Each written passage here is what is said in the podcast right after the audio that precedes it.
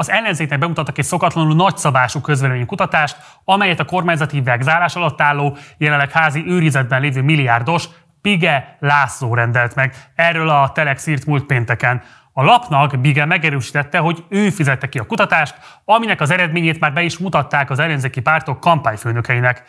Nem túl merész feltételezés, hogy Bige László szándékosan állt a nyilvánosság elé, hogy ezzel jelez az őt vegzáló hatalomnak nem fog egy könnyen behódolni.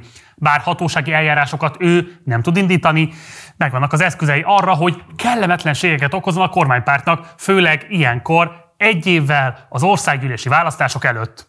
Az jó kérdés, hogy ez a visszavágás elérje a célját, de az szinte biztos, hogy ezek után arra lehet számítani, hogy az ellenzéki körök úgy tekintenek majd Biga Lászlóra, ahogy a 18-as választások idején egy másik magyar milliárdosra, Simicska Lajosra. Lelkiismereti okokra hivatkozva lemondott a Simicska Lajos érdekeltségébe tartozó médiavállalatok teljes felső vezetése. Nem tudtam róla, ezt árulásként kezelem, de meg fogom oldani a helyzetet. Bemegyek, mindenkit kibaszok és mindenkit leváltok. A feliratokat még ma délelőtt is látni lehetett Veszprém belvárosában. Nem sokáig valakik sorban elkezdték lefesteni azokat, de nem túl hatékonyan. Volt, ahol csak a betűkre festettek rá, így az elhíresült mondat ugyanúgy olvasható volt, csak fehérben. Hadd kérdezzük meg, hogy miért festitek át ezt a plakátot?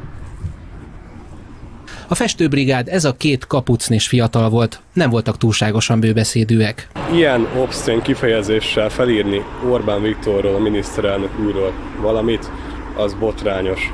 Egyrészt ezeket a kifejezéseket ki nem állhatom, ez nem a köznépre tartozik, ez egy kultúrország kellene, hogy legyen. Másrészt pedig az ő személyes ügyük az, hogy ők egymásról mit gondolnak. Undorító, undorító förtelen, értelmes ember, normális ember ilyen. Szóval kultúrember így nem beszél. Létezik-e az a titkos fegyver, amit, uh, amit rejteget a fiókjában kormánybuktató titkos fegyver? Milyen titkos fegyver? Nem sértem. Hát amit ugye ezt találgatja a teljes magyar sajtó, hát, hogy van-e a tarsajában valami. Én semmilyen titkos fegyver nem tudok. Ne hozzanak ki a béketűrős ebből. Ne szórakozzanak itt végig kísérgetnek órákon keresztül. De menjenek, menjenek, menjenek. Simicska az emberének arról is beszélt, hogy fenyegetve érzi magát és családját. Attól tartott, hogy sugárzó anyaggal támadnak rá, ezért sugárzásmérőket is beszerzett. A választás után aztán hamar bezárta a magyar nemzetet, majd megüzente Orbánnak, hogy elad mindent a szabad elvonulásért cserébe. Biga a magyar hangnak is nyilatkozott, állítása szerint egy részletes, leleplező cikk megírására készül, amelyben igen szaftos olvasni való lesz majd, dokumentumokkal alátámasztva. Emiatt könnyen lehet, hogy egyesek szemében Biga lesz az ellenzék új csodafegyvere.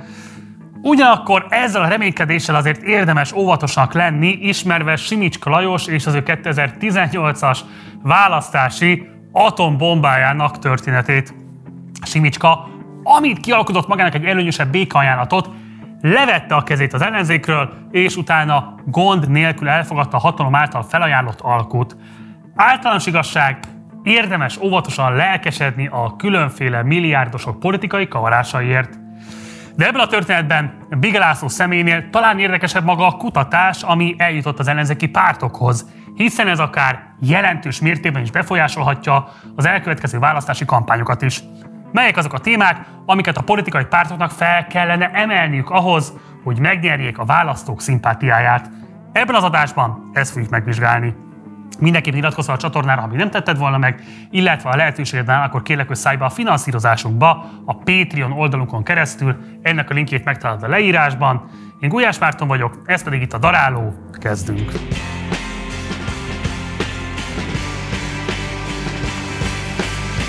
Telexnek Bigelászó azt mondta, saját magának rendelte meg a kutatást, ugyanis érdekelte, hogy a magyar társadalom a járvány közepén hogy viszonyul a jelenlegi politikai, gazdasági és társadalmi helyzethez.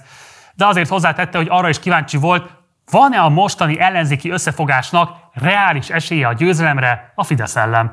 A magyar társadalom politikai, gazdasági kérdéseivel sokat foglalkozó YouTube csatornaként ezúton is üdvözöljük a műtrágya milliárdos, hirtelen jött szociológiai érdeklődését, reméljük kitart még a társadalomkutatóknak jól jönne egy mecénás, sok-sok kutatási terv hever különböző tanszékek és intézetek fiókjaiban, arra várva, hogy végre valaki megfinanszírozza ezeket, úgyhogy Bige bátyám, hajrá! Ugyanis nem olcsó mulatságról van szó, több 10 millió forintba kerülhetett a szóban forgó felmérés, amit a Závec Research bonyolított le, Méghozzá úgy, hogy a hasonló kutatásoknál megszokott mintavétel többszörösével, 5000 fős mintával dolgoztak. Ez azt jelenti, hogy a szokásosnál jóval megbízhatóbb a kutatás eredménye, de ennél is fontosabb, hogy a különböző társadalmi csoportok külön, külön is jól vizsgálhatóvá válnak, nem csak a magyar társadalom egésze. Egy nagyobb mintán azt is meg lehet mérni, mi az, ami a városi diplomásokat érdekli, és mi az, amivel inkább a kisebb településeken élő, alacsonyabb jövedelműeket lehet megszólítani. Például általánosságban úgy szól a kutatás első megállapítása, hogy a magyarok többsége negatívan tekint az országban zajló folyamatokra, ezt a kijelentést azonban árnyalja, ha a válaszadók lakóhelyének sajátosságait is figyelembe vesszük. Ahogy haladunk a kisebb település kategóriák felé, úgy növekszik az optimista válaszadók száma.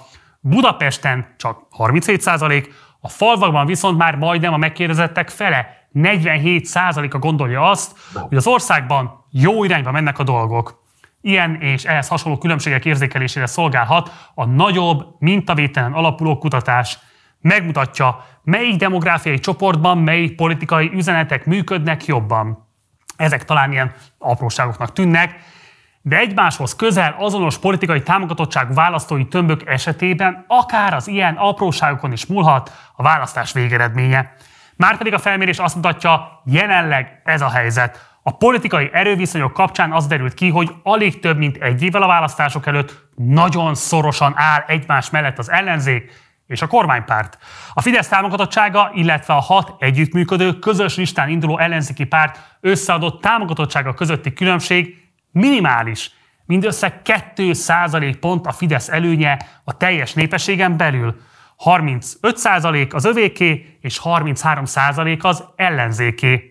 És szinte ugyanez a helyzet a biztos pártválasztók, azaz az elkötelezettebb, aktív választók köreiben is. Itt a Fidesz már csak egyetlen százalékkal vezet. Ekközben a pártok elutasítottságát magasan vezeti a kormányzó párt, a választók 32%-a semmiképpen nem szavazna rá. A második legelutasítottabb párt, szintén egy nagy meglepetés, Gyurcsány Ferenc pártjáról van szó, a DK-t a szavazók 13%-a utasítsa el határozottan. Kifejezéseként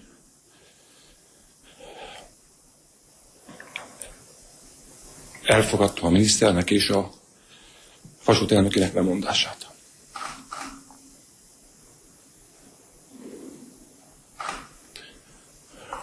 Köszönöm szépen.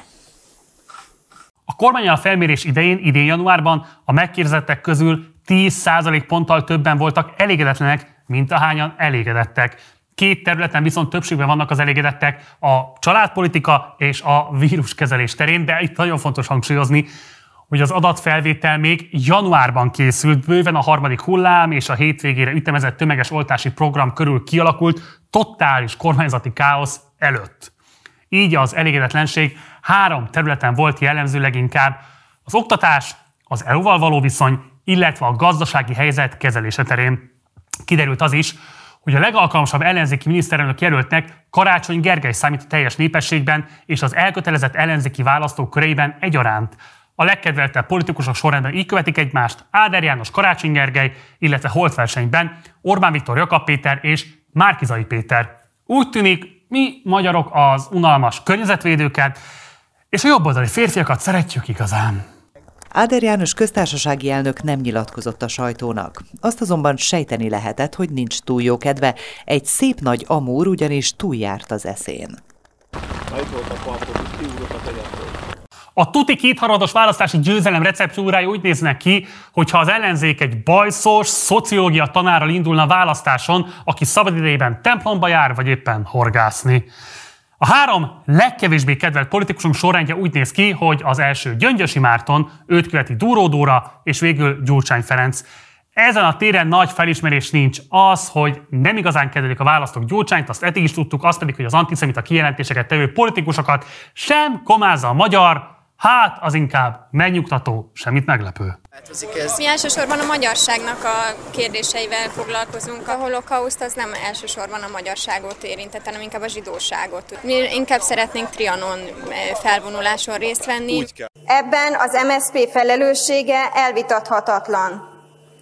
Nem, hogy nem adták meg ezt a javaslatot, és nem adták meg az állampolgárságot az elszakított magyaroknak, nem képesek a székely himnusz alatt vigyázban állni egy országgyűlés alakuló ülésén, de arra képesek, hogy ugyanerre az alakuló ülésre a szívükre tűzzék Izrael állam zászlaját egy kitűzővel, és úgy jöjjenek be erre az alakuló ülésre.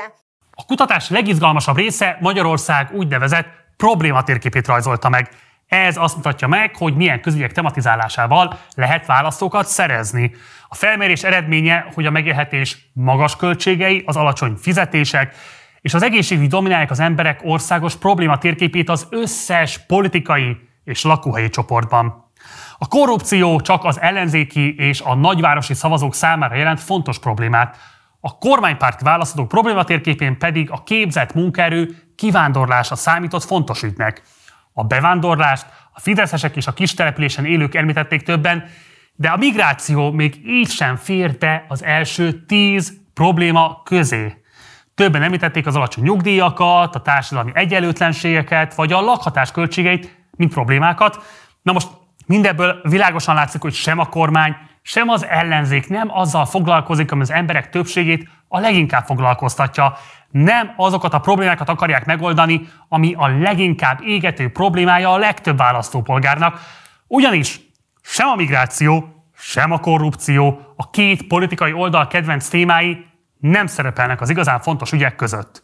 Úgy tűnik, az embereket nem annyira érdekli például az egyébként is nehezen komolyan vehető felcsúti per, a magyarországi bér viszont annál inkább. Tisztességes bírósági eljárást képzelek magam elé, és létre kell hozni egy korrupció ellenes ügyészséget, ami foglalkozik a korrupció kiirtásával. Mi erre szövetkeztünk Hatházi Ákossal.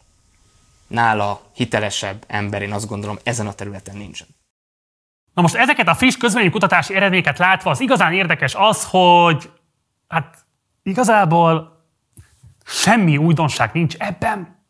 Alig fél évvel ezelőtt, október végén jelent meg egy hasonló kutatás, amely a Policy Solutions és a Friedrich Ebert alapítvány megbízásából a zöld baloldali politika magyarországi esélyt és tágabban a közvélemény aktuális probléma térképét vizsgálta, különös tekintettel a koronavírus járvány nyomában kialakult gazdasági és szociális válsággal, és nagyon hasonló eredményre jutott, mint a Bigelászva által finanszírozott kutatás. Az anyagi háttér persze szerényebb volt, mint a mostani Bige kutatás esetében, nem is 5000 főt kérdeztek meg. A közvélemény kutatásokban megszokottnak számító 1000 fős mintán végezték el a felmérést. Egyébként ugyanúgy a Závec Research lebonyolításában, mint Bige esetében. A tavaly össze készített kutatás probléma térképén az első három helyen ugyanazok az ügyek szerepeltek. A magas megélhetési költségek, az alacsony fizetések és az egészségügy. Csak a sorrend volt valamelyest eltérő. A migrációról már ekkor kiderült, hogy nem lényeges probléma a megkérdezettek számára. Az is egyértelmű, hogy a jogállamisági kérdések és a korrupció, vagyis az ellenzék állandó témái nem igazán lényegesek a legtöbb választó szerint. Azt, hogy romlik a demokrácia minősége Magyarországon, csupán a megkérdezettek egy százaléka tartotta az ország legnagyobb problémájának, és az első háromba sem teszi a megkérdezettek 10 százaléka. A korrupció itt is csak a hatodik legsúlyosabb probléma volt, ahogy a Telex akkor beszámolt erről. A hagyományos baloldal egyenlőtlenségi fókuszát nyugat-európai mintára Magyarországon is háttérbe szorította a liberális tematika. A kultúrbalos pártok az osztályharc helyett az identitás politikát tűzték zászlajukra. A kisebbségi jogvédelem és integráció, nem identitás, melegjogok, néhány a közismerten meghatározó témák közül. A mostani felmérés ezekről azt állapította meg, hogy a gazdaságpolitikai kérdésekhez képest az identitáspolitika tekintetében már jóval kevésbé progresszív a magyar társadalom. Egyébként fel kell hívnom a figyelmet a Telex cikkének trükkös URL címére is. It's the economy, stupid. How many times have we heard that? But it never gets old because it's so true. A gazdaságot érintő ügyekben stabil, jelentős baloldali fölényt mértek. 78% a több azaz a magasabb jövedelműeket nagyobb mértékben sarcoló adórendszer támogatottsága. De a kérdéves kutatás szerint a döntő többség 82% egyetért azzal az állítással is, miszerint az állam dolga az egyenlőtlenségek csökkentése, és csak 15% bízná ezt a kérdést a piacra. És ez még nem minden. Lassan három éve hogy megjelent a Szociáldemokrata Értékek Magyarországon című ezer fő megkérdezésével készült felmérés, ami nagyon hasonló kérdéseket vizsgált, és igen, ahogy az eddig elhangzottak után már nyilván senki nem fog meglepődni, bizony ez a kutatás is azt hozta ki, hogy széles tere lenne az értékalapú baloldali politizálásnak Magyarországon.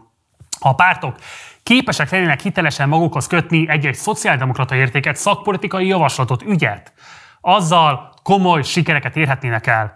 Elsöprő a szociáldemokrata értékek támogatottsága, az sem ritka, hogy egy-egy ügyben majdnem konszenzus van a társadalom tagjai között. Például nagyon erős az egyetértés a vagyonadó kapcsán, melyet a köztudatban leginkább Botka László szegedi polgármester fizessenek a gazdagok elnevezésű kampánya hozott be. A megkérdezettek 87%-a vett neki adót az óriás vagyonokra, és csak 8%-nyian gondolják, hogy nem kellene megadóztatni az óriás vagyonokat, hiszen a tulajdonosaik már úgyis megdolgoztak értük. az ötletet a Fidesz szavazótáborán belül számít a legkevésbé népszerűnek, de még közöttük is 82% támogatná. Csak az idei évben 460 millió forint adót fizettem be. Több adót fizettem be idén. Jó, hát sokat is kell keresni. Mint amit Botka László egész életében keresni fog. A multinacionális cégek és a hazai kis- és középvállalkozások harcában a magyar társadalom egyértelműen az utóbbiak oldalán áll. A megkérdezettek 77%-a szerint a kis és középvállalkozásokat kellene támogatni, szemben azzal a 18%-kal, akik a multikat hoznák helyzetbe. Sőt, a magyarok 61%-a megerősíteni a sztrájkjogot a munka törvénykönyvében, 59% lehetővé tenni, hogy a szakszervezeteknek is utalható legyen az SZIA 1%-a. 86% szerint az államnak garantálni kell a férfiak és nők közötti béregyenlőséget, és 89% vett ki különadót a környezetszennyező vállalatokra. A 2018 májusában megjelent kutatás egyik pontja különösen érdekes lehet most, 2021-ben. Mégpedig az, hogy szinte konszenzus volt az egészségügyi ellátás ingyenessége kapcsán is. A térítésmentes egészségügyi rendszert a magyarok 90%-a támogatja, és csupán 7% gondolja úgy, hogy külön fizetnünk kéne ezért a szolgáltatásért. Egészségügyi ellátást viszont nem kaphatják meg térítésmentesen. A változás február 12-én lép életbe, és 70 ezer embert érinthet. Ebben a váróteremben valószínűleg senki nincs a között a több mint 70 ezer magyar ember között, akik a társadalombiztosításuk legalább 6 havi összegével tartoznak. Nekem azért nincs TB-m, Kovács Gabriella viszont igen.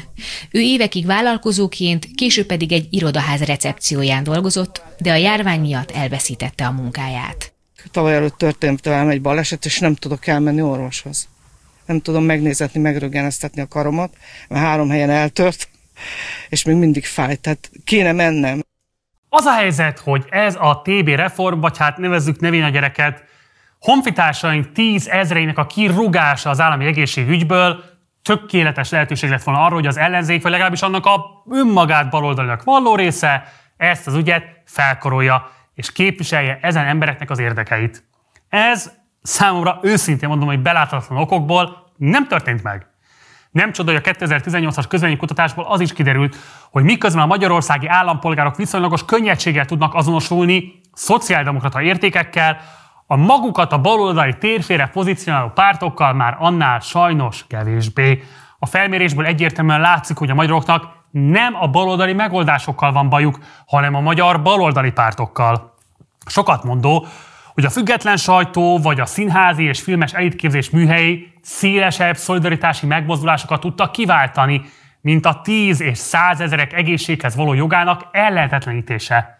A magyar társadalom nagyon jól látja, hogy a baloldali liberális ellenzék szinte csak és kizárólag a felső középosztálybeli, a politikai híreket folyamatosan követő, mindennapi anyagi kondokkal nem vagy nem igazán küzdő emberek számára meghatározó ügyeket képviseli.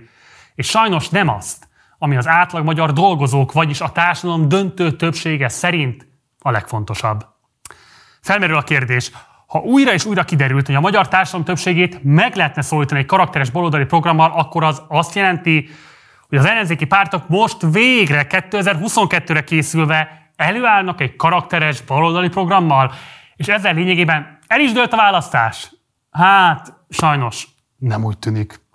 Az ellenzéki pártok valószínű, hogy nem mernek komolyan vehető baloldali üzeneteket kitermelni magukból.